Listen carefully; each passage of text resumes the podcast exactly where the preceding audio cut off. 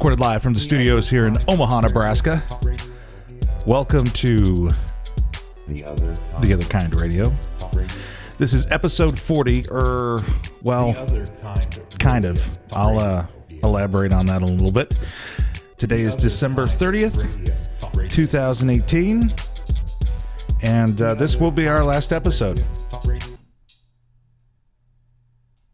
Just kidding. For 2018. Uh, my name's Jeff. I'm one of your hosts. Todd's going to be on uh, the line here shortly. He's your other host. He's the host with the most. I'm just the host with uh, toast. Uh, for those of you who are joining us for the first time, The Other Kind Radio is a weekly podcast where we talk about movies, we talk about music, we talk video games, you know, things that pop out in culture.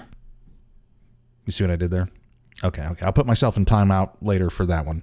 Um, on today's show, we're going to have a new segment called Rewind. We're going to have some headlines. My judgment's going to be on a new Netflix series called Bandersnatch.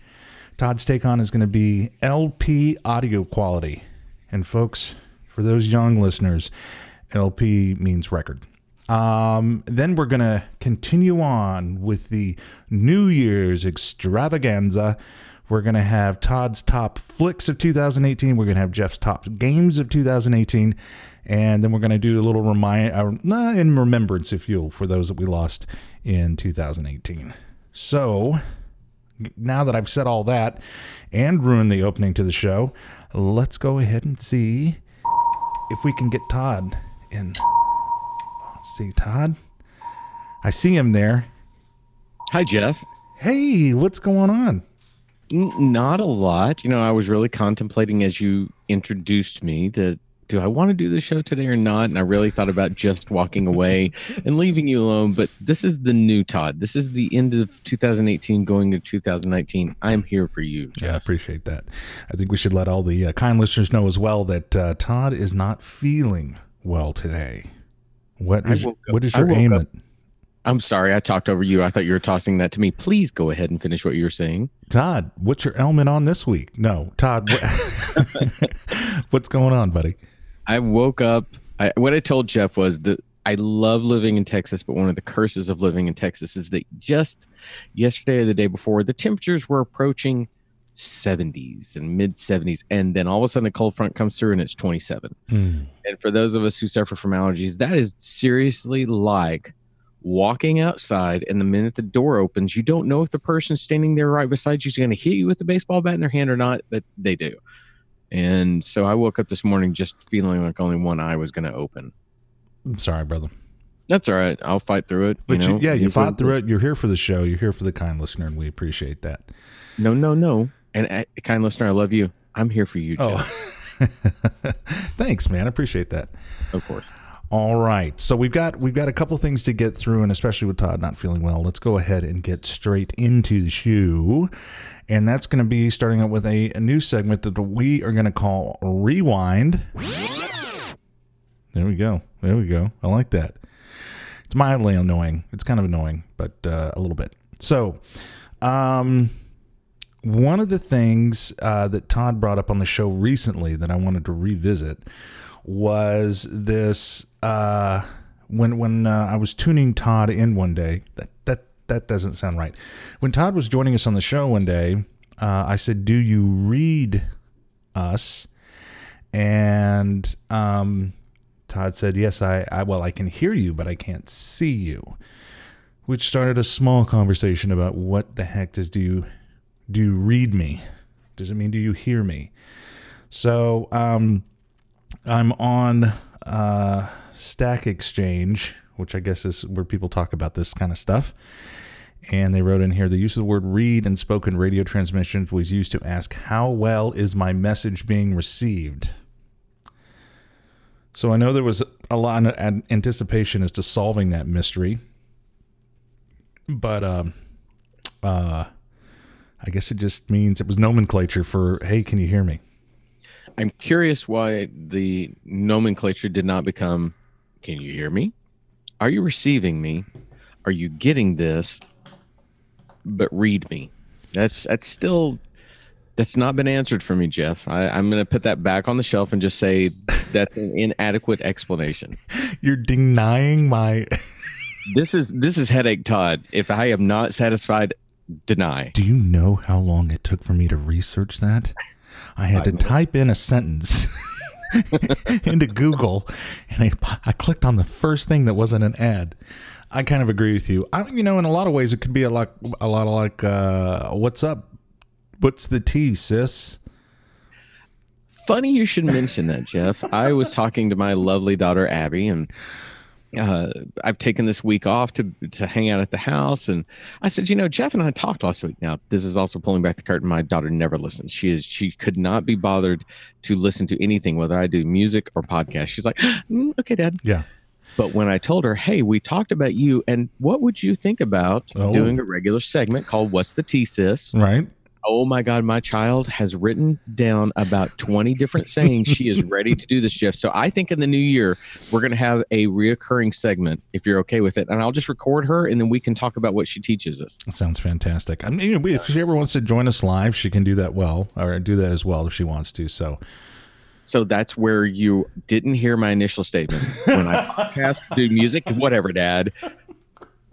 So she will not come on here and do live. That would be inconveniencing her. But to do a showcase where I put microphones and record it, mm, she's in. okay, all right.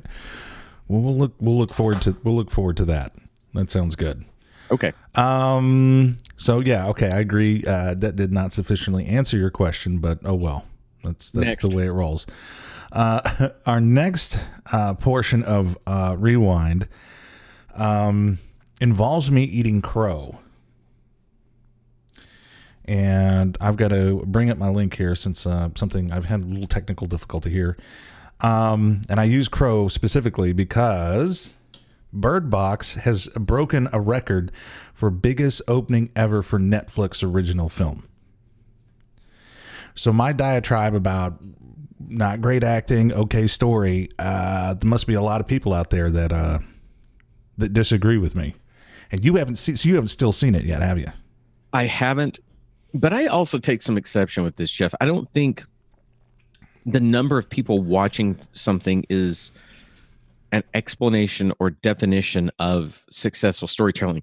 If that were the case, and I've used this analogy before, but I'm going to use it again. If that were the case, then the Big Mac would be the greatest hamburger in all of the United States. No, it's just garbage in a box that's easy to get.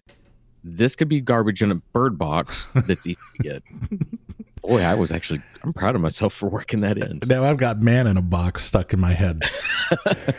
Every today is in a box. And by the way, for those lovely representatives at the McDonald's Corporation, uh, we are open for any kind of sponsorship, and we'll delete that last portion of it. But uh, to actually uh, further your point, I agree. But I mean, it's actually getting really good reviews too. So some people are really interested. My father reached out to me and just kind of pointed out that the whole point of the bad uh, element of the movie as far as the uh, is it the antagonist the antagonist uh, is something you can't see but if you look at it you go crazy so that To be fair, it isn't getting great critical reception. It only has 66%, excuse me, on uh, Rotten Tomatoes.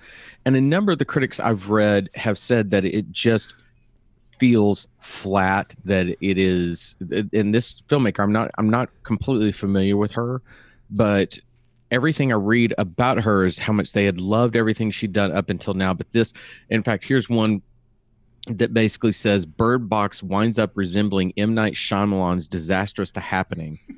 I mean, that's not what you want to hear. So it's it's not being received with a resounding thumbs up. This week's episode of the other kind radio will be replaced by the following. Welcome to fact checking jeff.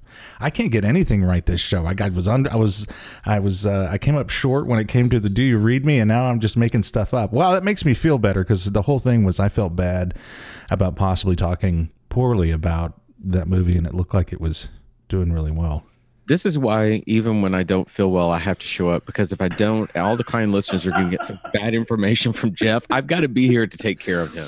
It's so funny. You know how long it took me to, to, to find that article? It took half the amount of time it did for me to type in Thanks, the Google. sentence. Boy, Google is just letting you down. This is the way I want to. This is the way I want to end the uh, uh, end the uh, the year, folks. Okay, all right. Well, that was uh, rewind. And in some ways, I wish I could go back and. Fast forward. That's what we should do. We should do a segment called Fast Forward.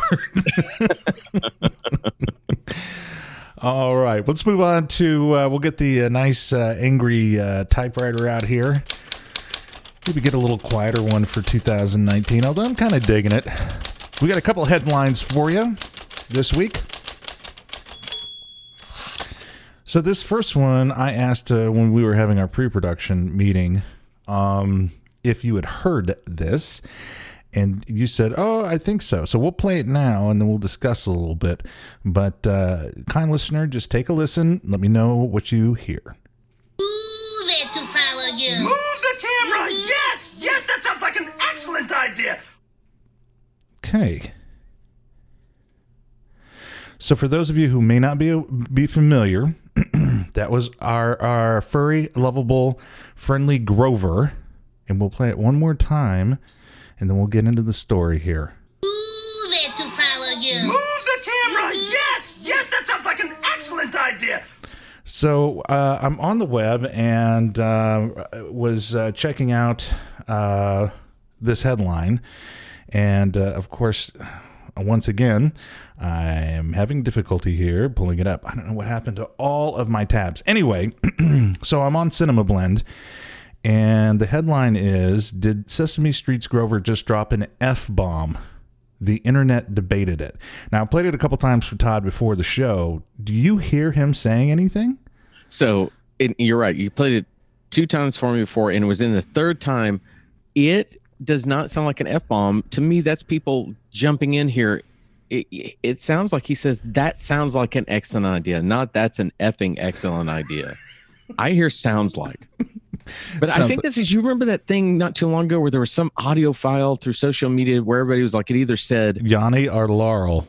Yeah, and and I was like, oh my god, this is the dumbest thing we've gotten into. So this is the Yanny and Laurel of this year. Is did Grover drop an effer? I'm just, I- you know, I'm just, uh, I, I kind of agree with you, and, and and you're right. I think, I think if you just hear it, you're not even going to think it. But to speak along those lines, the lovely Catherine says that at the beginning of this podcast, when I play the intro, hmm? and I say, I say, the other kind of radio, talk radio, right? Because that's the that's the play there. The first three words are the other kind, T O K, talk radio. Mm-hmm. And she pulled me aside and she said, "Why would you say F radio?" And I said, "What?" And she goes, "Isn't that what you say? You say the other kind radio, F radio." Wait, play it again. I want to hear it now. All right. Let's hear it. The other kind of radio. Radio. The other kind of radio. Radio. Okay. The other kind. I need to say something here. Can I have the mic just for a moment? Is it all mine? Yes, cheers.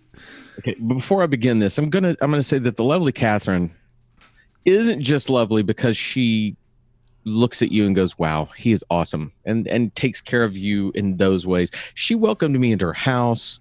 I got to stay with her for a little while while I was visiting you. Boy, she's got a bad, dirty mind that she's hearing that in there it's nothing. That sounds like talk radio. I, I Yeah. love Catherine. wow. I, I now am seeing the dirty side of her, and I'm not so sure that I can stay in her house again. I'm sorry. Right, right. Well, I mean, you know, it's it's worth it. But we- we'll we'll thank you for saying that. Uh, we'll listen to it one more time. Yes! Yes, that sounds like an excellent idea! Of Sounds course, like. of course, I reached out to our friend Don Henley. You remember Don? We call him we call him Donnie, and uh, he said this. This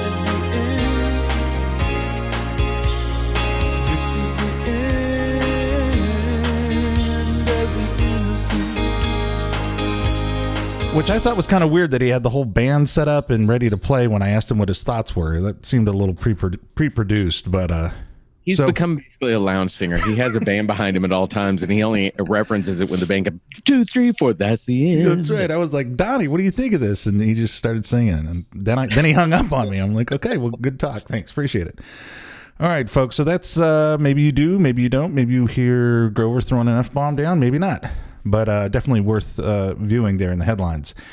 Our second and last headline, I have it entitled "Off the Trail," involves the new movie by um, of course, I'm not going to be able to think of it now. Uh, John C. Reilly and Will Ferrell, entitled uh, "Watson and Holmes." Now, we I think we listened to part of the trailer, or this was part of a previous show where we talked uh, a little bit about this movie coming out, and hopefully that it was going to be good. Well, folks, it's not doing so well. Currently has a nine percent rating on Rotten Tomatoes which is pretty low. I mean, there's that. I don't even. Will you look up real quick? Will you look up what uh, Battlefield Earth? I'm on it. Okay, so Todd's going to look up Battlefield Earth, with, which I think he and I both agree is one of the most horrible movies ever made. And um, then the reason why, of course, that sounds like a little bit of a rewind, but the reason why I brought this headline up is when it first was reviewed, and I'm guessing, and Todd can correct me that you know they they before it before it was released to theaters nationwide, they probably had some uh, press showings or whatever where people could watch it and review it. Um, that the reviews uh, just from that pre- those previews uh, were so poorly that Sony tried to sell it to Netflix. Now, Todd, you kind of have the film uh, knowledge as far as um, what that means. Obviously, it doesn't sound good, but when I told you that, you your face did pop up, even though your sinuses are bothering you, which means it tells me that uh, that's that's not good. No, it's not good. and you know what I had heard about this film up to now. In fact, I was just talking to my wife about it last night. That uh, we were watching the uh, the uh, college football playoff game, and the commercial came up, and I said, "I am shocked they're still paying for advertising," because I said the this film has, according to, and there's a theater score index, and I forget what it, it's an actual acronym for it, but where they actually track the amount of walkouts in a film. It is the highest walkout percentage that they've seen in like 30 years people just leaving during the movie so on rotten tomatoes battlefield earth still holds the crown and very very easily has it at only 3% Wow.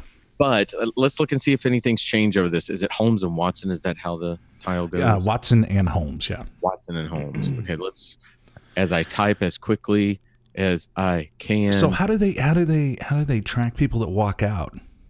I'm sure that it's yep, they're still at nine percent. I'm I'm sure it has something to do with just what they're noticing and it's I, I I honestly don't know, Jeff. You know, it used to be that if you had an attendant in the, that theater, which we can get into it sometime. The theaters need to go back to that, but you could look at it. But yeah, they're saying that people are just walking out in droves, Wow. and this is sad because these two men are very talented men. so this is probably then we're going to use Jeff's new critical thinking when it comes to the film. It's probably just the script. It's not necessarily the actors. It could be the script, The directing, a bad it idea, could yeah, be direct- everything. editing. it could be all of it. You know, I, I look at these guys and I understand that they enjoy working together, Right. but you should have enough of a caring pedigree that you don't just go put garbage out there because eventually, you know what, you're not going to be able to make movies together. No one's going to finance it.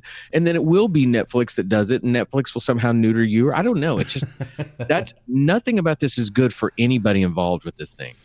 So- and- I've got a conspiracy theory already that I just came up with. So don't fact check me on this. Like, hang on, Google. I bet I'm ready. I bet when it came out, because initially it was tracking lower than Battlefield Earth.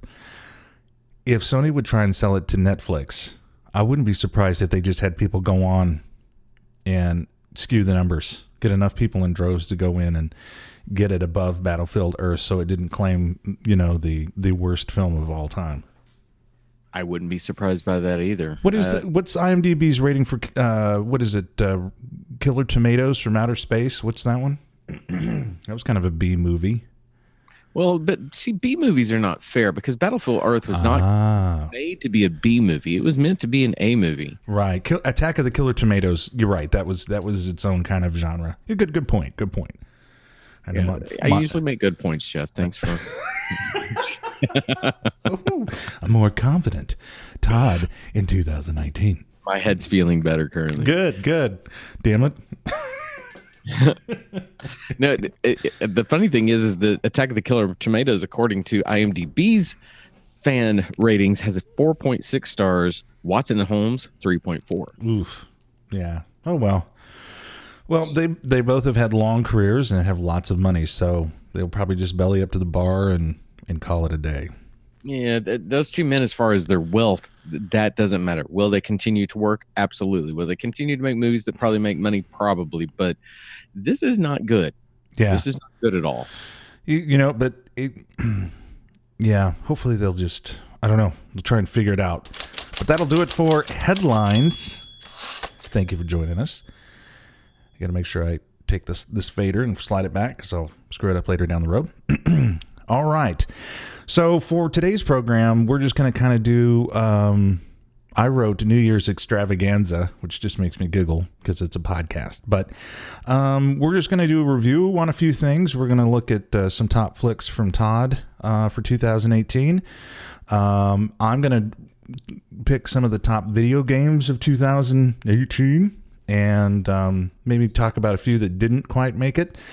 And then uh, kind of do a little uh, remembrance uh, in 2018, talk about uh, some of the people that we've lost to end on a happy note. Just kidding. And then we'll go through some predictions in 2019. And then we have an update for the Amazon Echo entry. So, um, I can tell you one of the predictions for 2019 is I'm going to have a sounder for Jeff's judgment on, and I should have something for center stage. But let's go ahead and walk on over to center stage, and well, yeah, this is a bigger stage. Um, let's get into Todd's top flicks, flick picks. Ooh, that's hard to say of 2018. Now, this is the disclaimer. These are just you get the kind listener knows how much preparation goes uh, into each show. I mean, we're talking about many, many, many, many, many, many, many milliseconds. So, if we leave some out, feel free to write us and give us your thoughts. Um, feel free to. He's writing something. Todd's take on question mark question mark question mark. We, we just skipped Todd's take on after you teased it, so I was curious if you wanted to move Oh my God, I did, didn't I? I, just because you teased it off the top, otherwise I would not care. Hold on, I can fix this. I can fix this. All right, let's move on to Todd's take on. Let's get uh, that old projector off the shelf here, and uh, oh yes, so warm, so nice. All right, Todd, what's your take on this week? I, I, my take is going to be super duper quick, and we will get back to those things that Jeff was just teasing. I swear to you. I have no Uh, idea. What, I have no idea what you're talking about. What this talking take is is pretty simple. I I try not to ever be um just contrarian to everything that's hip at the moment. I try not to do that. Occasionally I fall prey to it. So maybe this is where Todd eats some crow too. Trendy. um, trendy is that the word? Trendy. Yeah, I I- I I think trendy kind of puts me off a bit, Okay. and sometimes that hurts me because I won't see a film until ten years later. And I go, "Holy crap! Why didn't I just watch this?" Gandhi was awesome. I wish somebody didn't tell me he died at the end. That's not funny. Okay, keep going. Wow. so my daughter, and I mentioned last week with Christmas, she had begged and pleaded for a a turntable, and I had friends who kept telling me, "Oh my God, the audio quality is so great." Uh, my daughter's named Abby after Abbey Road, and a friend of mine knew how much I loved that. And he even made a uncompressed CD of a LP of Abbey Road, so I could hear. I did hear actually things in the impossible, but yeah, okay. Well, it was it was actually there is something where you can compress less, and I'll show you that later. 'cause Really? I didn't believe it either, and he showed me. I was like, all right, and it was different. So here's what I have to say: I was absolutely, unquestionably wrong about how far superior the audio quality is when you listen to an LP because my daughter gets this, and after I help her set it up and I teach her all the ins and outs, all the ins and outs of using a record player and keeping things clean and not scratching it. I'm curious. Could you uh, could you give us the kind listener and audience and myself a few tips about taking care of an LP? I'm, I'm, I'm being serious, kind of. Uh, don't put your fingers on it. Don't squeeze the needle across it. Keep the records clean, uh, etc. So all these things that my child, she had no understanding what these were. But after we went through it, we put on um, Queen's greatest hits because she was one of the younger generation that became enamored with Queen after seeing Bohemian Rhapsody. Bohemian Rhapsody is the first track that came on, and I said, "Okay, Ab, I'm sorry, Ab." For those, my daughter's name is Abby. Her nickname is Ab. Sorry, I don't mean to confuse. I was like, Ab, lay on the ground because what you do is you kind of lay in between these speakers and just let it all wash over you. We laid together, and she kept laughing at me. Oh, where why are we laughing down here? I was like, Shh, Daddy's about to cry because this. Oh my God, What kind of speakers are you rocking there?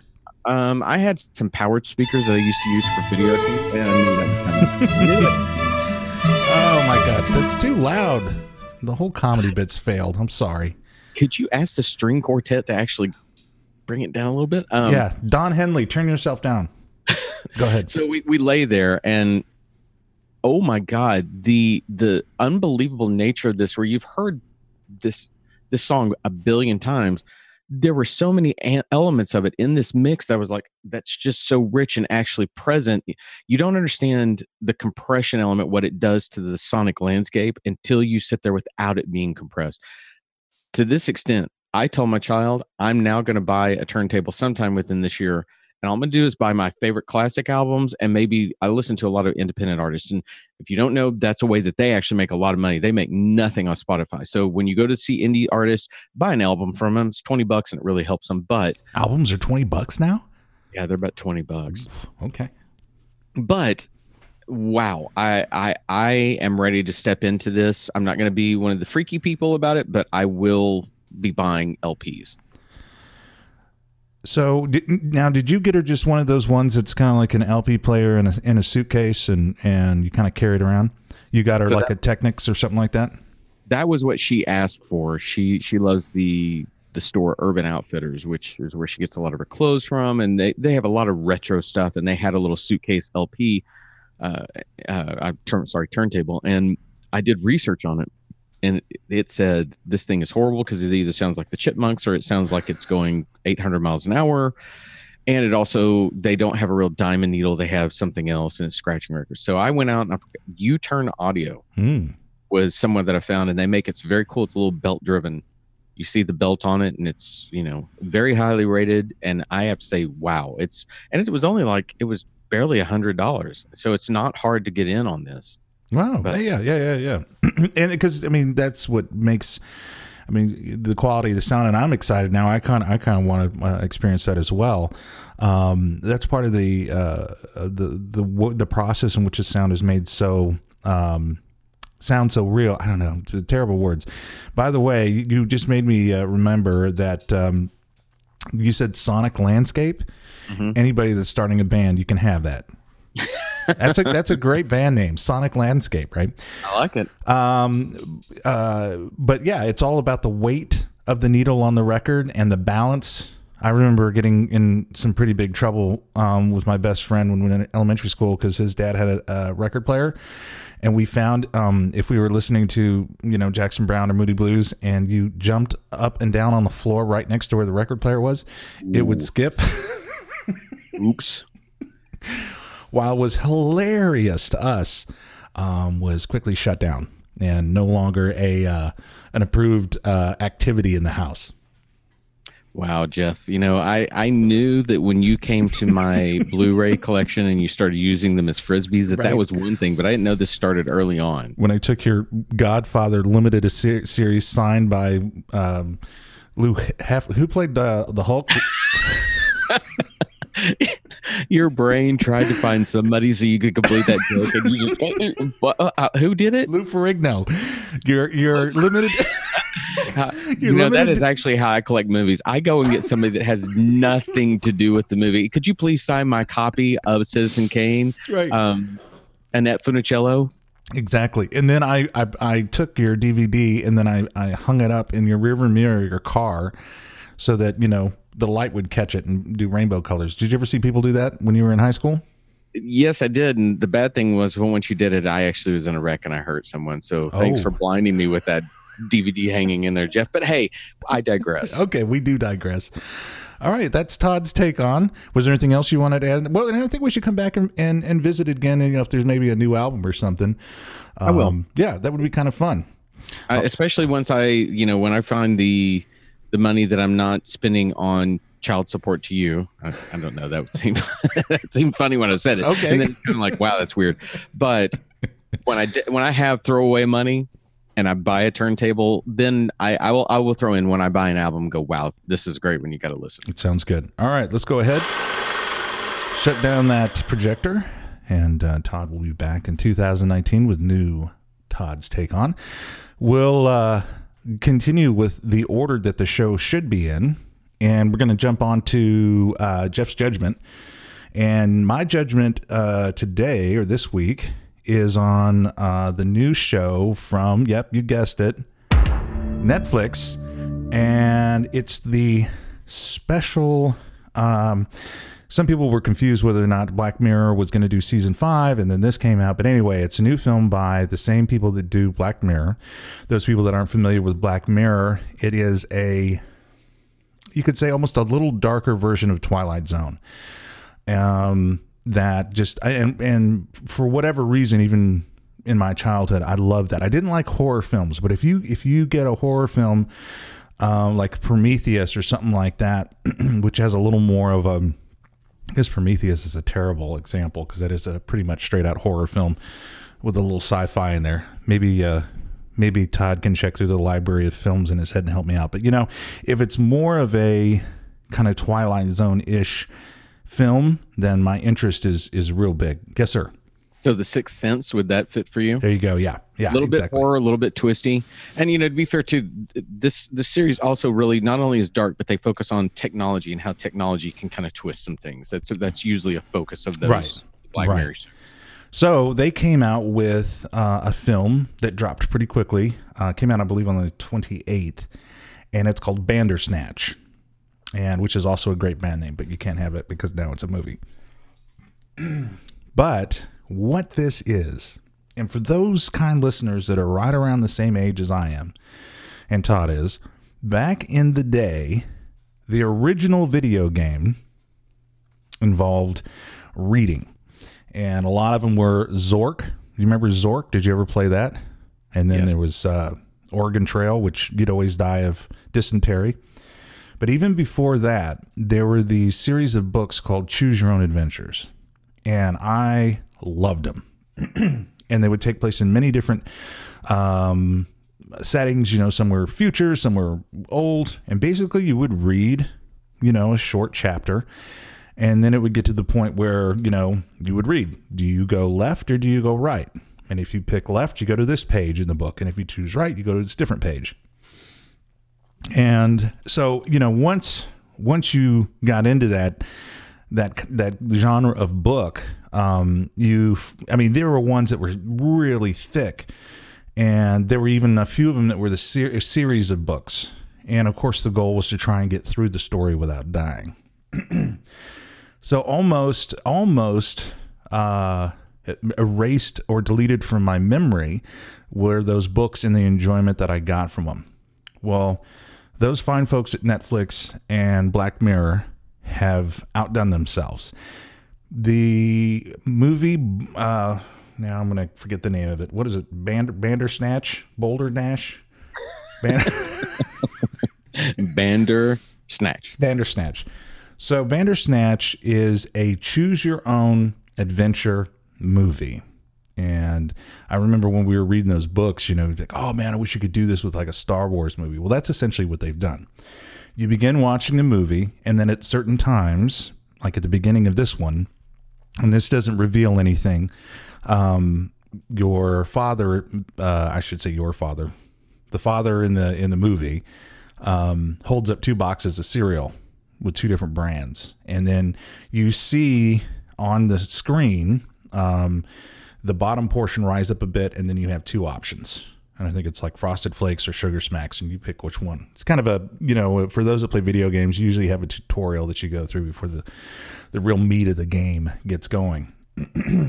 um, I do need to say that for those of you that are looking to enjoy this particular type of entertainment, you have to watch it on your iPad or phone. Uh, you Xbox you can watch on, but you got to have some type of controller and way you can select yes or no.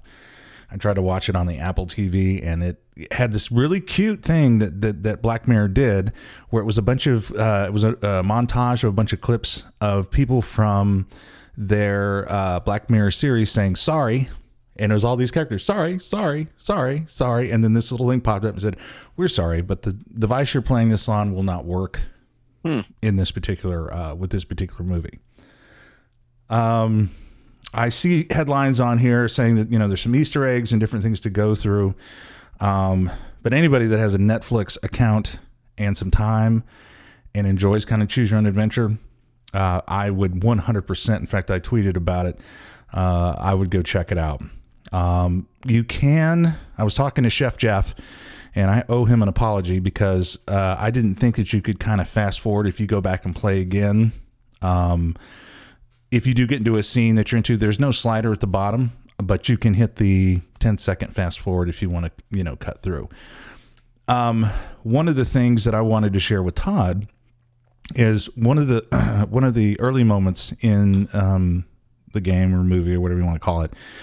You're on a bus and you pull out your. It takes place in the uh, early 80s, mid 80s, and you pull out your Walkman and you see two tapes, and then the you know the top comes up again, and you pick what song you want to listen, or which band you want to listen to, and it immediately cuts into that song while changing scenes, so mm. it's completely synced. Now you and I both know what kind of magic has to go into that happening, but to have it done seamlessly is so cool because I'm used to back in the day with the Sega and stuff when they did that. You'd make your choice and then the screen would kind of flash and and then you go, oh, okay, this is what I picked. This is seamless. Go ahead. So that was actually one of the big questions I had about this was how seam- seamless was it? If I make a choice, does it pause while it buffers up a new clip? Because it, that's where Jeff and I get into. We worked for video streaming company forever, and, and the idea that a clip actually has to load its packets and whatnot before it can play. So you're just saying it seamlessly. Once I choose, it just plays. Yeah, I mean it's like Wow. You, you literally now, granted, you you you have this this uh, on the bottom of the screen. And of course, I'm showing uh, Todd, but those of you can't see. So as the screen comes up and your choices, there is a thin line that's that starts on the edges and move towards the center of the screen. That's how much time you have to make that decision. Okay. So as soon as you make your selection, this is how it buffers. The the scene in which you pick is a certain length. And so if you pick, if you immediately, as soon as it comes up, you pick, you know, one particular artist, the rest of the scene continues, which which they cleverly have done, right? So you've picked this particular artist. So the rest of the scene, while it's buffering, is you taking out the tape, putting it into the cassette, closing the lid, hitting play, and putting your headphones on. So in that time, it has that time to go ahead and book and everything in it. I, I will tell you, I'm watching this tomorrow morning. I am so intrigued right now. I need my wife and daughter to sleep late, and I'm going to watch it in the morning, and I'll let you know what I think. That sounds amazing. It's really cool. And they've done a few other things where, you know, if you do reach a particular end, it shows you a screen with two smaller monitors on it and then basically says, do you want to, you know, do you want to go back and make this choice or do you want to go here or do you want to see the end credits? Um, just and of course the the the storyline is you're a young uh, professional um, whose mother passed away uh, uh, many years ago when you were a boy on a train accident or a, a tube accident, and you're now living with your father. I'd say you're probably in your late teens, early 20s, maybe, and you're working on a video game based on the book Sklagalda. Awful. This is why. was it was that also who signed my copy of Godfather? right. Uh, uh, Bandersnatch. So Bandersnatch is a book, a choose your own adventure book that you're making a video game about. okay. I know, I know. I often start to talk too much when it's something I really enjoy, but I, I think everybody that you know, especially those people. Oh, I don't know if you could use this on a. No, you wouldn't be able to do it on a plane ride, but yeah, if you've got some time to kill, check it out. It's Can I can I toss in one last thing about this? I read a review about this, and and I, I'm. It was not a good review. It was the one bad review I've read, and I'm going to call it critics. this is my my I'm on a soapbox for the end of 2018. Okay. This critic came along and said, "This is such a stupid experience. It's so horrible that it completely calls into question the legacy of this entire series." What? No, it doesn't. No, I am so tired of critics saying that. I'm so tired of it's. They do it with Game of Thrones. Oh, Game of Thrones for five seasons is brilliant, but they've been so bad now it makes all the rest of it look horrible. No, it doesn't. You can say, you can say this moment does not live up to what I believe before. It does not tarnish what has come before. I am so so tired of that. Even how many times has one filmmaker made one brilliant film and then made a series of crap? It does not tarnish that one. Instead, it sa- it it says says that art is so difficult. I can't wait to see this. These people, that show is just it's mind blowing occasionally. If you've not spent any time watching this, you need to watch this show. It's so good that it's one of those that I can't just watch them. I can't binge them because I've got to be the right frame of mind. They're going to blow my mind so much. I can't wait to see it. I also can't wait to somehow probably hit Twitter and tell that critic that they're a moron. yeah, I mean, yeah, well, everybody's entitled to their opinion, and maybe this is just something they didn't really catch. But um, I agree with you. I, I, I, you know, the whole if if Black Mirror was. Um, Black Mirror's reputation was based on one episode. There are some of those episodes. In fact, I was talking to Chef Jeff when season I think two came out, and he said, "Look, if you're going to watch it, get get this one, this one, this one, and this one." Um, but the rest of them are kind of, and he was right. I watched the ones he told me to first, and I went and looked back at the other ones, and so some of the stories I didn't. But that, you know, you're right to take just such a broad paintbrush and, and stroke and just say, well, then that tarnishes everything is awful because they play in the multiple verse reality Twilight kind of thing that we like, and I want them to keep doing it. And tip of the cap, 2018 innovative Jeff's 2018 innovative award goes to Netflix and Black Mirror. I just made that up. Um, actually, yeah, it's it's the coolest thing I've seen. Actually, yeah, yeah, yeah, Oh, yeah. was, were you trying to remember the name of the film at that point again? uh, yeah. So uh, uh, what, what I want is, yeah. Yeah. That's That, okay, so this is where Todd steps in. Everyone, go to Netflix and watch Bandersnatch. there you go. That's all I had to say. I just couldn't get it out. I I, I was having too many arguments in my head. All right, that's Jeff's judgment. Now, ladies and gentlemen, as we tried to do before, I wish I had. Do, I don't have any music queued up or anything, do I? Oh, that's too bad. Here, we'll have Don Henley take us to center stage.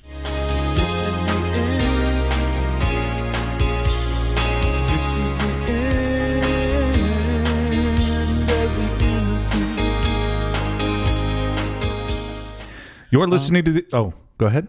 Oh, I was singing the, Oh. the Bruce Hornsby piano part in that. You're listening to the other kind radio, uh, talk radio, not F radio.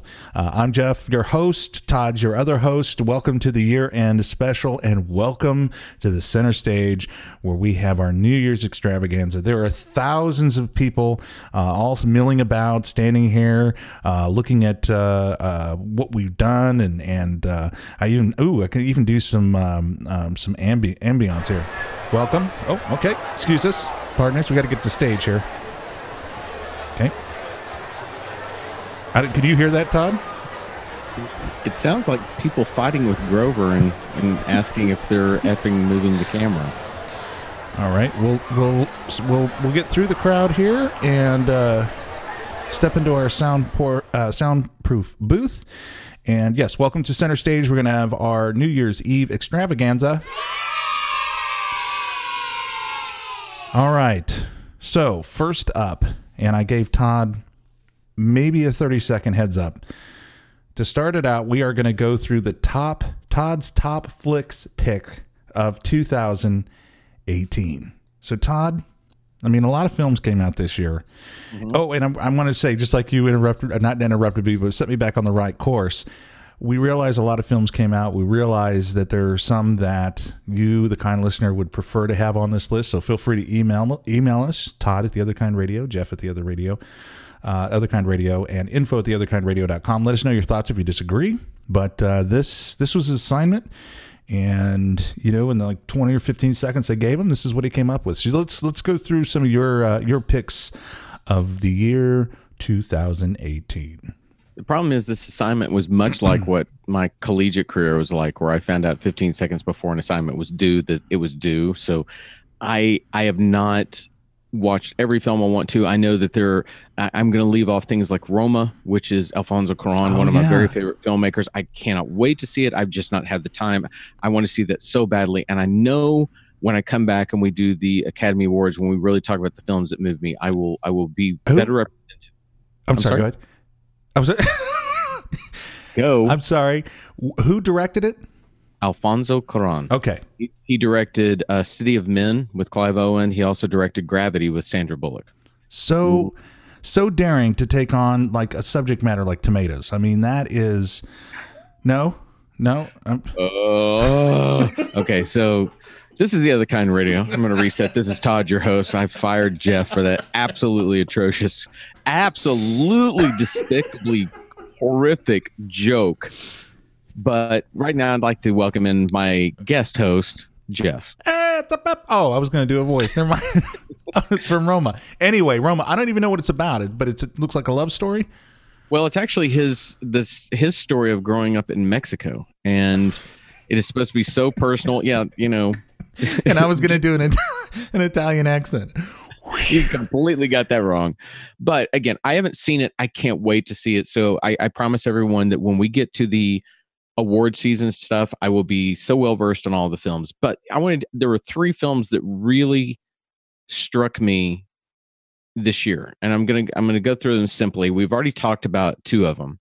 First Man, which is uh, is by the director of La La Land wonderful story uh, telling of uh, Neil Armstrong going to the moon. Uh, I cannot go on any more about how beautifully constructed and made this film is, even from the the uh, sound mixing uh, on. Amazing. Now, what's funny is I'm going to transition to my second film with sound, and it's A Quiet Place. I've said many times how much I love horror, and even more that I love a film that can tell me a story in silence pure cinema is considered whenever you tell me a story with visual images only. And that's what this film almost does for about the first 30 40 minutes. It is no spoken word and we understand the entirety of the world because of what they do. Now silent films would put up the, the cards and whatnot that would tell you what a character is doing. Instead what what john krasinski who directs it and stars in it will do is he'll cut to newspapers that pass by and they almost act the same as a silent film's card was. I love this film. I know so many people saw it. I i absolutely love it. The last film i'm going to throw in here is spike lee's black klansman. Uh, this is a very very powerful film telling the story of a african american cop in the 70s i believe it is 60, late 60s early 70s i don't recall which. I want to say 70s Based on a true story. Yeah. it, based on a true story, who was able to essentially strike up a convers a, an- a, a friendship with David Duke of the Klan, the leader of the Klan, and with the help of one of his other cops who was white, he posed as the man that this African American had created, and he would go and interact with him face to face. Fascinating story, and the final 15 minutes of the film are gut wrenchingly powerful. Um, it's a shame to me that it is not getting more end of the year accolades. Uh, that it is one of the, the the stupid things that happens in cinema is that it came out far too early for any critics to go, oh, it belongs here, and then you'll hear them, well, this is one that came out too early, and I, I really don't feel it belongs on this list. Stupid, stupid, stupid. But those three films encapsulate absolutely what was. Uh, actually, I have another one in here, and I forgot this. I put this on here. I'm going to give you a, doc, a documentary Bonus. Won't you be my neighbor which is the the story of mr rogers from mr rogers neighborhood. If you've not seen this i'm going to tell you take a box of handkerchiefs and just be prepared that you will be moved by what the way that people should act. The way that we should treat one another is completely exemplified in this film. It is beautifully constructed. It does what a documentary should which is to tell us its beautiful story but also occasionally tell us the, the the layers of the onion of that person where they aren't quite as good. I had a friend who saw it and said, well, "I was really bothered by the fact that oh, third of the way, two thirds of the way through it, they made him not look perfect." well, hang on. A documentary should show me every part of this person. And if anything, it's it's much like I took my daughter to see Schindler's List in the theater recently, and I told her, I said, "What's great about Schindler's List is Mhm. it did not sugarcoat. He was not a good man, but he found a way to do something Right. monumentally good. And I, I those films to me, eh, they're they're films that I will watch pretty much anytime that they come on TV going forward. It's just great achievements in filmmaking. I like all your choices. Uh, I do think, um, you know, since we have such a good close relationship with the kind listener, that you know, it, we both went and saw Klansman, and we had plans to um, discuss and, and talk about that film on this podcast. But one of the things that's one of the reasons why Todd and I, you know, like doing this podcast, and one of the areas we kind of steer clear of is is political because you know there's enough of that in every other element and uh, window of, of the kind listener. You can go anywhere and look at, at websites or television, and you're hit with that stuff all the time. So we, we're trying to create something here that's a little bit different and give you a little bit of a break of that. And because that movie was so powerful and really made some powerful statements, um, we have steer, steered clear just for that simple fact. Um, and it was a joint decision. And uh, to those kind close, to those kind listeners who may not agree um, with that, uh, we I, I do offer a a, um, a very sincere apology, but uh, you know we'll. Uh, We'll uh, continue to try and strive and bring you important stuff like you know rewind sound effects and, and me acting like an idiot. And and if I can clarify, I, I I agreed with Jeff that we would pull that for political reasons, but I'm I'm talking simple, pure filmmaking. Yeah. And listen, if that's I've said this a thousand times, something's going to offend you or it offends you, then there's no intent here to offend Right. anyone, and simply don't watch the movie. If you know it's not for you, there have been a ton of movies people have told me to watch. I'm like, yeah, it's not for me. And what I don't want to do is I don't want to end up bad mouthing it. Whatever your reasons may be, I simply want to illuminate. Here are some films that I thought were very powerful this year. Very well said. And I would recommend everybody take that money that you were going to go spend on Holmes and Watson and rent Black Klansman and, and check it out. So, uh, and then uh, I also asked Todd to pick one movie that uh, that really you know had the anticipation, the the push, the marketing. I promised it wouldn't be home, uh, Watson and Holmes. Uh, and what was that film for you? boy, I'm going to sound like a broken record here, but A Star is Born completely underwhelmed me. The more I'm away from that film, the more it bothers me. There are great elements to it. That's one thing my daughter listens to all the time. I'm shocked that we don't own that LP yet. The music is outstanding. The the photography and the concerts is outstanding, but the execution of storytelling with it, this thing still is getting the discussions to be one of the best films of the year. And this doesn't surprise me, potentially win the Oscar for Best Picture it, it's not it's not even close to it it's it it's poorly executed in places bradley cooper i think there's enough there that i'm going to be excited to see what he might do down the line Yeah. it's not a beautifully made film it it really falls apart in places that show that he doesn't have the experience to do it. I wanted to love that movie. I wanted to so much because i like him. I really respect lady gaga. And again one of my favorite songwriters helped to write some of the music. But again when I go to a movie and the characters are sitting in a parking lot, one is drunk, the other one sings to him. He remembers it so well that he can go, just go write the music, show up on stage, completely constructed it, wrote a verse for himself, and she knows where to go. And when they go to the bridge, no one screams out bridge. They just know to go there. That's crap. It was uh, at that point, it fell apart for me. I if you liked it, I'm so glad you liked it. I thought it was terrible. All right, so that's A Star is Born gets the 2018 Sad Trombone Award. Well, thank you, Todd. Um, I, you know, I agree with a lot of what you said with those. Um, yeah, those those movies uh, that you selected as far as uh, your top picks, I would recommend uh, to everyone to see, and I think they each have their own special kind of um, je ne sais quoi uh, element that um that makes them really worth checking out. All right, we're going to move on to uh, rather than both of us do films, I figured Todd could cover what he's uh, an expert at, and I will um, try and cover something that I do a lot of. So these are my top games of 2018, which is kind of funny because if you've uh, been a kind listener and listened to most of our episodes, then I'm just going to be uh, kind of like Todd. I'm going to be kind of like a broken record.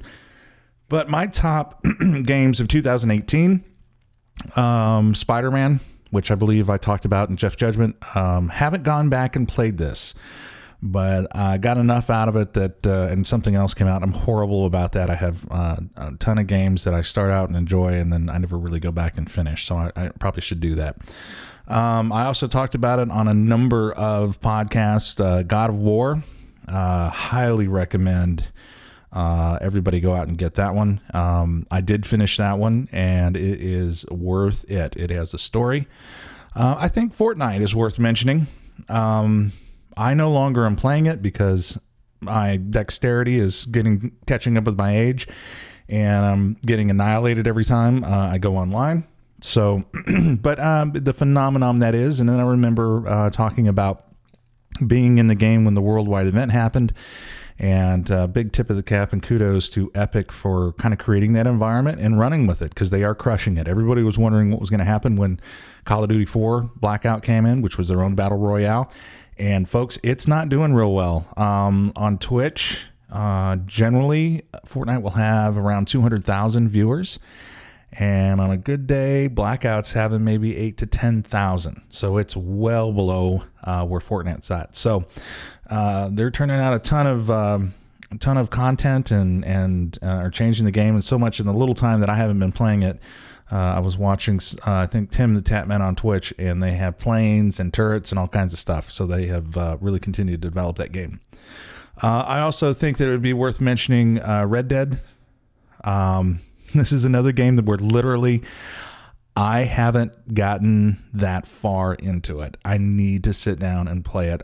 It's just, you know, you would think the holiday season would be the easier time to go in and play, but actually, it's the hardest because of um, family obligations and then just, you know, not wanting to, uh, when when people are over and you're around uh, your loved ones, you know, I guess I'm finally at age where I realize it's not really nice to just put on your headphones and play a game for several hours. So, um, the last one I wanted to mention in the good pile is a game uh, that I haven't mentioned on the podcast podcast as of yet, and that's a game called Subnautica, and it's available on Xbox and PC. I think it's available on PS4 as well. And this game uh, really drew me in. It's a fantastic game, and basically what it is is you are on an alien spacecraft, or I shouldn't say that because you're on it, so it wouldn't be alien. You are a humanoid on a spaceship that crashes um, into the remaining set of Waterworld. Um, I guess they just shot it out into space, and and uh, you crash on to this world that is nothing but water. And you start out the game with just your small little life pod, your ejection pod that you you have, and you have to dive down into the sea and start collecting um, food and water and elements, and from that you start to build more sophisticated uh, items like batteries, flashlights, a combat knife, um, additional air tanks, and everything. So at the beginning of the game, it is a it is a rather slow game, and you do have to grind through it.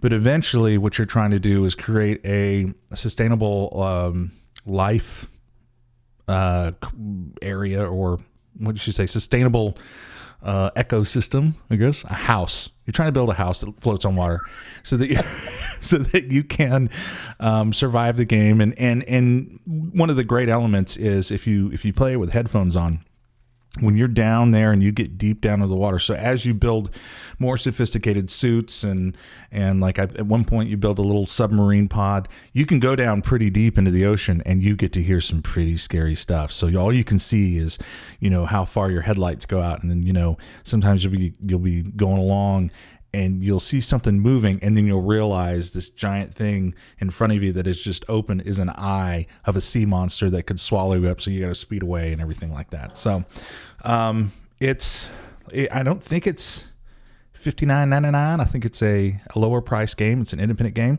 But uh, yeah. Twenty nine ninety nine. 29.99 have you heard of it? You know, I'd I'd heard of it whenever you were talking. I thought, oh, I'm interested. I when I saw the image, I went, oh, I remember seeing something about this, and then that's when I went and said, well, how much? Twenty nine ninety nine. Yeah, yeah. So I mean, it's at a discount price. It's an independent offer. Um, and if you're looking for something different, if you're done watching your horse's balls shrink and grow as you go through Colter and Red Dead, or getting killed on Fortnite, you're looking for kind of a solo experience. Uh, I highly recommend Subnautica. So I think I found out why it takes you so long to play Red Dead. You're not supposed to be watching your horse's balls shrink and grow. You're actually supposed to be riding around killing people, stealing things. D- Just a note, Jeff. Day 59. My horse's balls are cold. No, you shouldn't say that because that would infer that you were touching. Oh, see, now I've just lost our, our rating, our ESRB rating. So what's funny is that so my Xbox recently died, and I had a great experience taking it back to the Microsoft store where they just helped me out, gave me a new one. I back to playing. But did you bring did you bring up the controller at all with them? No, I you know I didn't even think about You, that when I well, went. you, the- you were doing the smart thing. You were you didn't because if you said something and they're like, "Oh, we uh, seem to have lost your Xbox." Yeah. Yeah. So I got a new Xbox and I'm recently now I'm about 60% through the story. And I swear about 62, 63%. And for the Wow. first time ever, I got behind my horse and I went, oh, he has testicles. I really hadn't noticed they even animate that. So funny you bring that up. You know, everybody has priorities.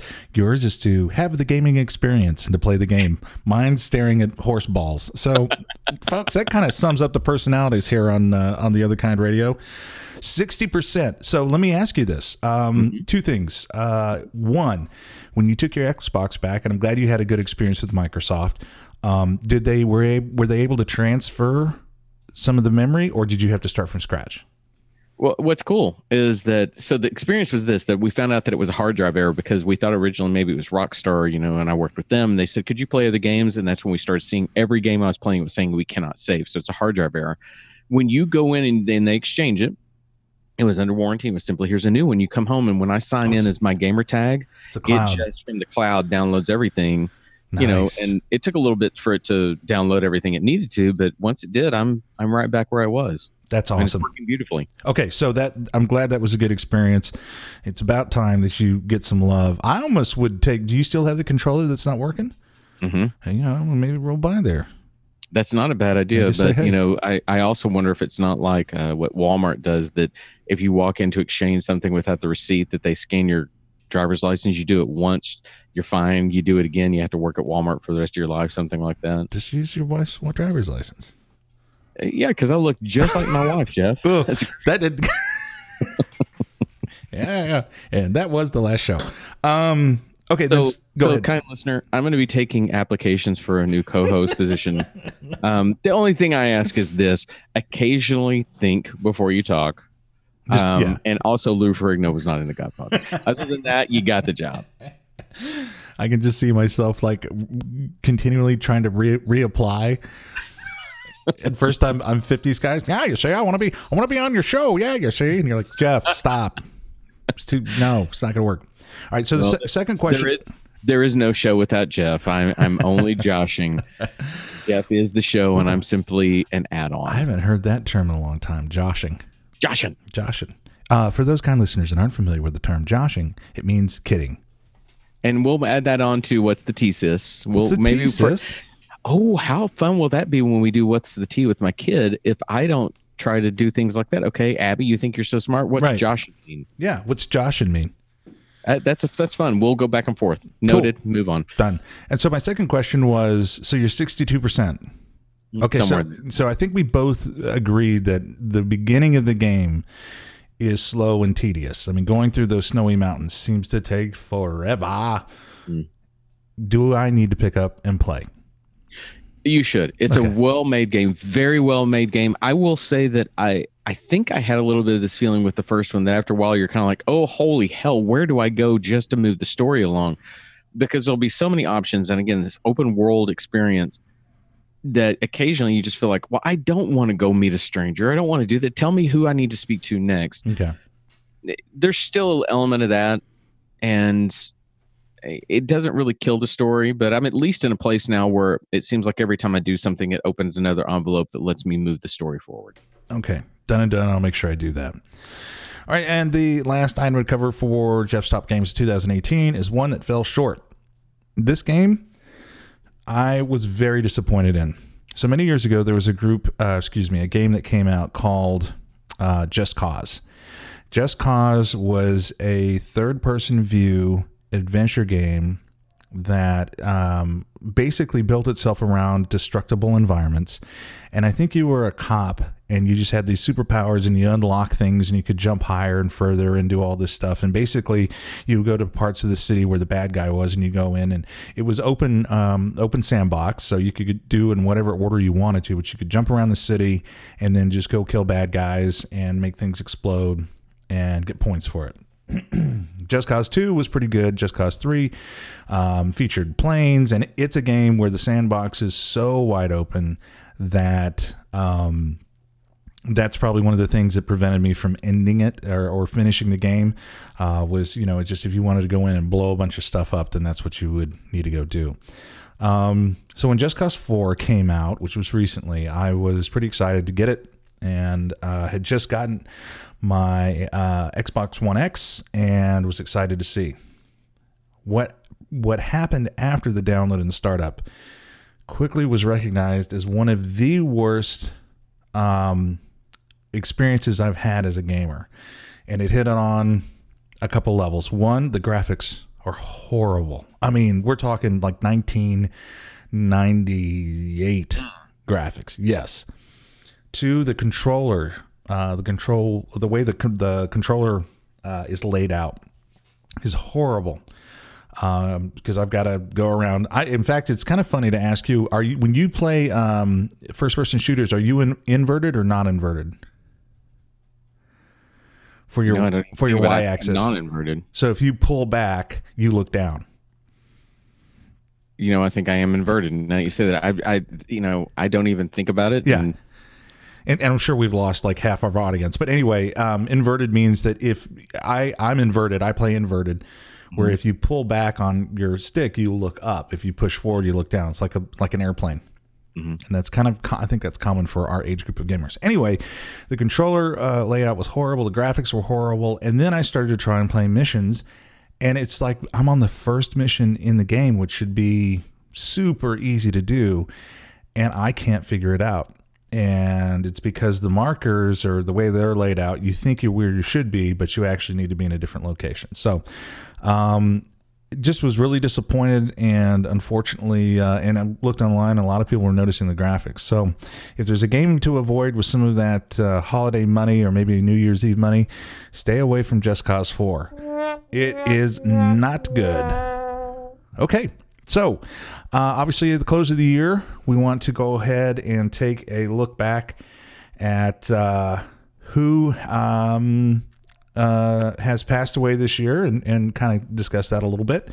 Um, of course, we're going to kind of go through here. We're, we're running on an hour and nine minutes, so um, we'll go through this fairly quickly. And if we don't mention a particular individual, doesn't mean that we don't like them or think they're not worthy. We're just kind of going through as Todd and Jeff as pop culture and uh, kind of going through this and just kind of see. So, um, the, the, this list that we got off was off of CNN Entertainment. Um, I chose this particular webpage just because it's easy to look at because I'm not that smart. So uh, the first one they have up is Penny Marshall. And uh, she was somebody that was not on the, my radar for a long time. But, you know, when you, it's one of those situations where you hear about somebody like that and, um, you know, you remember all the great things that they did.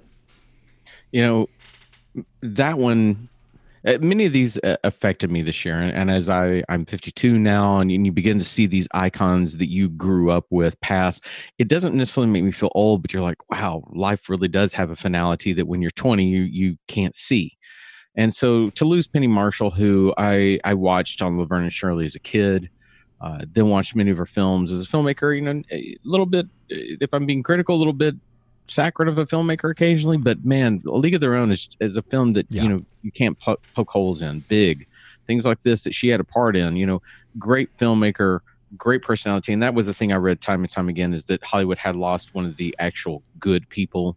That she was supposedly so kind and so welcoming to anyone. So that one, it re- that one really broke my heart. Yeah. Uh, she was 75, and that happened on December 17th. We're going to kind of go in reverse order. And I, I agree. I remember watching Laverne and Shirley uh, as a young kid, not quite understanding what a sitcom was, but they where they were funny and they were running around. And they were the one that had Ziggy, a guy that was all weird, and those two guys. And um, yeah, she definitely uh, contributed a lot to to uh, to film and, and to comedy. So yeah, she will be missed. Um, And then on November 30th, um, we lost a former president of the United States, which was uh, uh, George uh, Walker Bush, Her- uh, George Herbert Walker Bush. Um, you know, a guy that uh, really, you know, and I think his his son's kind of done the same thing, where after they've been in office and and and you know, uh, given their time to uh, uh, being the president of the United States, continue to develop and form as a person, and, and a lot of times um, was seen as somebody that uh, would cross uh, political lines and you know kind of want the best uh, uh, and and try and do uh, good. Um, I, I don't have anything else on him really other than Dana Carvey's knock knock on debt, thousand points of light. But uh, feel free to, to step in. I when he passed, my daughter and I spoke, and you know she she looks to me often for clarification on the political stuff that we Right. hear. Any kid turns to their parent, and I said, you know, look, at least with him and a few others of that ilk, if I don't agree with him politically, he d- he would still treat those people with humanity, and Exactly. That's all you can ask for of a person is treat others with respect and kindness and so when you lose somebody like that that that does actually make you hope that there are more out there to take his place Right, right. He was uh, 94, so he was around for a bit, and uh, that happened on November 30th. Um, some of these we're going to go through a little faster. Then, of course, uh, I- I, don't know this gentleman, but I know the impact he had on kids and uh, was an icon, which was um, Stephen Hillenburg, who who created uh, SpongeBob SquarePants. Do you know anything more about this this gentleman? not not so much that I know about him, but I will tell you the impact it had on my kid was the absolute perfect age for SpongeBob. I've seen so many episodes of that Yeah.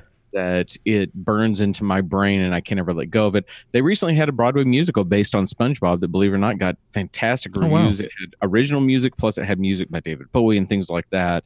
So that still very much in the pop culture conversation. Yeah. And I mean, 59 years old. That's just 57.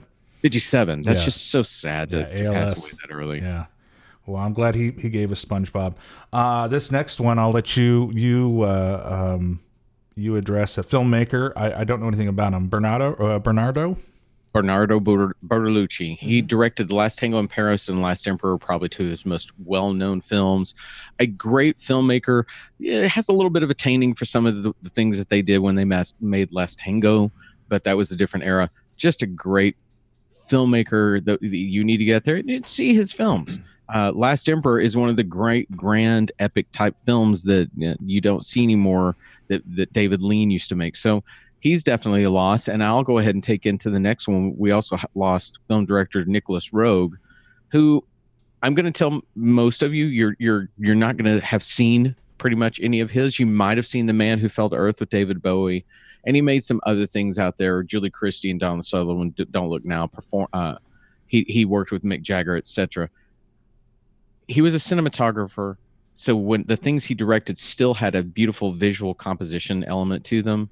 Um, but I mean, it, this this this man continued on in his career. He was 90 when he passed away. He never quit at least having an impact upon cinema and and things like that up into his death. So Yeah, thank you for for covering that, and and uh, we're going to move right along to um, one that that to me is still sinking in. Uh, uh, Stan Lee. Um, you know, you talk about pop culture, you talk about an icon, um, and you know to be the the, the brain behind Spider Man and, and other such iconic superheroes. But one of my favorite qualities that he has is he was able to laugh at himself. He always had a little part in some of those movies and would have a one liner. And of course, no matter how horrible that movie was, the little the little bright, the little ray of sunshine was having Stan Lee appear and say something funny. Absolutely. And, you know, just to, for the sake of brevity, if you don't mind, Jeff, I'm going to jump in with somebody that I don't want to overlook. I won't spend Sure. a lot of time, but that was Roy Clark, one of the great guitar players. And most people knew him from being on Hee Haw. I remember him being on Hee Haw, watching it with my grandmother, but he would come on and he would play the guitar. And even at that age, I was like, oh my God. Just one of the great gentlemen, another person that always reached out, would play with anybody when I heard when I heard he passed, that it, it- was the same as Stan Lee and, and Right. Marshall. They really hit me as wow. That's a part of my youth that's gone. Yes, I, and I'm glad you went back and touched on that. I'm, I'm just kind of going through through and seeing what's catching my my eye, and I, I guess I hit the button too fast there. Ward Clark was was uh, definitely uh, somebody that, that paved new roads in, in, in his craft and, and did a good job, just like Stan Lee, just like um, uh, Arthur Mitchell, who um, I for this will be a kind listener uh, pulling back the curtain a little bit moment. Um, I took uh, ballet and jazz back in the day uh, for a number of years, and um, Arthur Mitchell was somebody that uh, we were often showed, and um, his uh, his you know contributions to uh, co-founding the Dance Theater of Harlem. Uh, as well of all that he brought to to his craft was was definitely worth mentioning. And and and we're again we are talking about some people that were 84 I think uh, Stan Lee was 95 so these are these are people that definitely lived a full life. Um, but uh, yes uh, was uh, kind of surprised when when I heard that all right I'll let you take the next one I'll, I'll jump to Burt Reynolds, which again, part of the the film discussion of the era I grew up with, the Smokey and the Bandit films. But probably my favorite performance of his was in P.T. Anderson's Boogie Nights, where he played a director in the porn industry. And now that's funny because uh, years later Yeah. he would say that he didn't like that film, he couldn't watch it. It, it just showed that perhaps Burt wasn't in tune with what was really great. Um, his performance is astonishingly good, and that his performance in Deliverance is great. Just sad to hear that that he had passed, and he had just made a new film that. Mhm.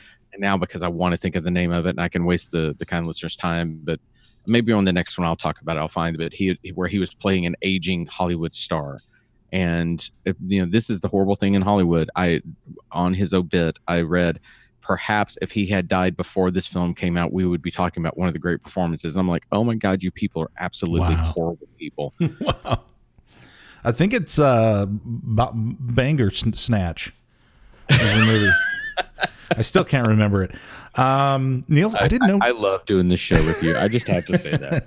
Uh, I didn't know Neil Simon um, passed. Uh, I remember being in high school and doing um, some scenes from The Odd Couple, uh, Felix and Oscar. Um, so wow, I, I didn't know he had passed. Uh, definitely, Yeah. uh, that was one that the day that he passed, I, I my wife and I love his film uh, that he wrote, The Goodbye Girl, with Richard Dreyfuss and Marsha Mason. And it's one of the if you've not seen that, that is one of the great romantic comedies. It is not the complete saccharine type thing. It's hilarious. Richard Dreyfuss may have won the Academy Award for it. Now that I think about that, um, I just I hated seeing that. But you know, it, it- a great playwright, a great screenwriter, huge loss. Uh, you want to take the next one, or Oh, wow. catching your eye? Okay. Um. Uh. You know what? we, we I mean we talked about we did we, we did our special to Aretha Franklin. Uh, Yes. The next one that's catching my eye, which was was kind of a shock too, was um, he was just sixty one, was Anthony Bourdain. Um, one thing I haven't talked about, and we'll, say for uh, future shows, is uh, one of the gifts uh, for Christmas I got was Masterclass. Um, really enjoying it. Uh, Gordon Ramsay's on there teaching me some knife skills and stuff like that with cooking. And I remember um, there was a period of my life when uh, I was unemployed uh, for a while. And um, besides the guilt that goes along with being unemployed and the frustration of, of just putting yourself out there and trying to get a job and kind of dealing with that, I had two things. I had uh, billiards and I had uh, Kitchen Confidential. And I remember at the point in my life when this happened, I th- was thinking, hey, maybe I should become a chef. And I believe in the open of his book, Anthony Bourdain says, look, if you're in your 30s, God forbid if you're in your 40s, do not become a chef. This is a very, very difficult life. And uh, of course, his his TV shows and everything brought a lot to me, and I was I was sorry to see him leave. Well, that I think that that may be the one that truly saddened a lot of America. I had never spent a lot of time watching his shows I knew of him, uh, had heard- heard interviews with him, but just for him to go and go in the manner that he did, that it was just so very, very sad to lose him. And it's the same as that for me, uh, Margot Kidder, who passed away this year Mhm. at the age of 69. This is a woman who began uh, her career doing m- not minor, but films of Brian De Palma's that people haven't seen that have only recently become revered again and re-releases. Um, and then goes on to be Lois Lane in the Superman films with Yeah. Christopher Reeve. She passed away. Woman had a really hard time with a lot of substance issues, etc., and mental illness, as far as what I understand. So, I maybe that what really hits me there is again she was that image of Lois Lane for me as Yeah. a little boy, Yeah. and I just hated to see her go. It's iconic right there. And of course, uh, we we also uh, I'm looking at uh, Stephen Hawking, who uh, you know is to talk about him and even try and encapsulate everything that that he's he's brought to uh, uh, his fellow uh, human race is would be a long show to do. But yeah, we did we did lose him on uh, March 14th. He was he was 76 which in some ways again i know that he wasn't necessarily maybe in any physical pain or anything but you know to those that uh, that uh, i always like to think of people in a better place so hopefully he's uh, rocking and rolling and and uh, you know uh, answering uh, he, he's probably he's probably been hired by other uh, universes to answer the, to answer their problems they're bringing him in as uh, cleanup anybody else catching your eye the the one on here it- was Jerry Van Dyke, Dick Van Dyke's brother, and it's not so much that uh, the boy. This is going to sound like a reduction of his life. Great comedian, but what it brought to mind was how much my wife and I adored Dick Van Dyke, and I thought, good lord, his brother's dying. I am not looking forward to that day. It- it- I don't know these people. I you know never had a chance to meet them, but it's funny how these people in pop culture become these absolute books on the shelves of our lives that we look back and they bring back so much warmth and memory to us. Uh, artists at their best, when they examine the pain within their soul, they help us to understand the pain within our own. And for someone like Jerry Van Dyke, who who made me laugh so often and made me forget the moments that weren't pleasurable, I yeah I look back with complete warmth on him. I think I think you kind of put it in uh, in a nutshell there because I think that's one thing it encompasses unless you see anybody else there. Um, the kind of just you know, uh, and I think the way you started off this segment was talking about as you get older and you start realize you know he's like oh that person that person was 70, 75 years old. That's only like twenty years or, or so for me. You know, it's like whoa. There was somebody on here, uh, Harry Anderson, who was on Night Court, died at 65, and I'm like, dude, that that means I only got 13 more years. What? no. But you really, it's weird how it takes these moments for us to stop and not worry about the things that bother us and the, trying to make people understand our place in the world and realize, um, we're only here a little bit. Yeah, What you gonna do at that time? make a podcast. Ding. there you go. Well, thanks for uh, walking through that with me. It's a, little sad, but you know, I, I'm. It's interesting to kind of go back and, and see that.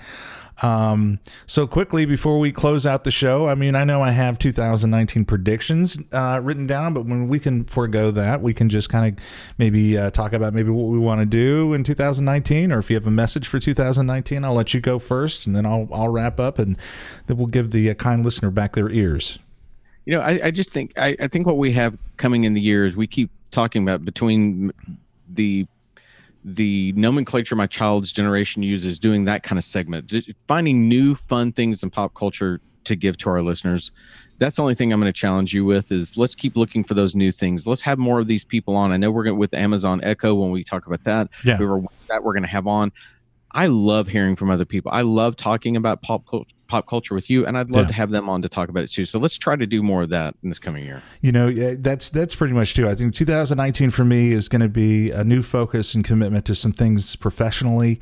Uh, a lot of that will be um, pushed towards the podcast. Uh, you know, it, it's I'm I'm I'm finding now as I get older, I need to uh, manage my time a little bit better. Because believe you me, um, like I have a good feeling about this show. I, I I really like this show. Some of the other shows sometimes uh, get off the air, and I'm you know feel uh, guilty or maybe uh, disappointed that I didn't better prepare myself in some ways. It's just you know part of the part of the craft, right? Because if we just every show was the best show, then we'd have nowhere to go. Um, but I agree with you, and I think there's elements that we'll continue to work on. Um, I mentioned at the top of the show that it was the 40th episode. It's not. Um, I incorrectly labeled some. It's actually the 41st show, um, but I'm still calling it the 40th because I want to say happy 40th episode uh, to, to the kind listener, of course, to uh, my talented co host, Todd and when I look at it as a, as a journey as we've continued and listened to the f- very first shows, right? 39 episodes ago, and even way back when talk radio was was with Steve and everybody, and we're going to have him on next year. Um, the journey that you and I are going through, and wh- where I see this this going, and just the the response that we've received worldwide, right? From from all these different countries that are listening, uh, we're going to continue to strive, and I, I owe it to to you, Todd, with your valuable time and I owe it to the the kind listener to continue to improve, innovate, and create some good quality product uh, content for them to listen to. So we are definitely going to be doing that in 2019, and I can't wait to. Um, to, to close out the first year that we've we've kind of been doing on a regular basis will be in March, so uh, I'm looking forward to that. We haven't even been doing this for a year, so um, I, I echo those those sentiments as well uh, as far as focusing on on some stuff in 2019. Well, being March, that means my contract is up for negotiation. I would like a 50% pay raise as well, if you don't mind taking care of that. Right. Uh, 50% raise of zero. Yeah, I can do that. That's not a Awesome. problem. I love it when you take care of me. right. Thank you. ex- exactly. That's uh, actually more than I get paid. Um, so, yeah, to the kind listener, I want to thank everybody for joining us. I hope uh, you have a safe, happy new year uh, new year's feel, always feel free to contact us uh, via email or twitter i do want to update real quick before we go that um, we still have our Amazon Echo entries. Uh, we've we've uh, extended the uh, entry period to next week, which uh, you know, Lord knows if I could find a calendar to look at right now, I could give you a date. see what would next Sunday be? Next Sunday will be the fifth. No, it'll be the sixth. Correct. Nope, the sixth. I just fact checked myself. and uh, so on the sixth, we're going to draw. Uh, we're going to draw a winner. Uh, we, for those of you who have not heard, we're giving away an Amazon Echo Dot. We've had Thomas, Chris, James, Mr. Bry, Amanda, just a few names of people that have uh, have uh, entered the contest via Twitter, and we'll continue to uh, to push that so people have a fair chance to get in and become a winner. Oh, and the side note of the contestant that wins the dot will be invited on the show as a guest. So I may lose my job. I'm not too sure. We'll see. I got I got to stay sharp. All right, Todd. Happy New Year to you and your family, and uh, thanks again for this past year and all the memories and great moments of Talk Radio. And uh, look forward to, to, to doing it again in 2019. Happy New Year to you, to everyone, the much maligned Catherine from today's episode, you know, all the people that love you in your life. Thank you for letting Jeff share these mornings with me. Uh, Jeff, I love it. I love doing it with you. I can't wait for the next mm, 41 episodes so we can celebrate episode 82. 82.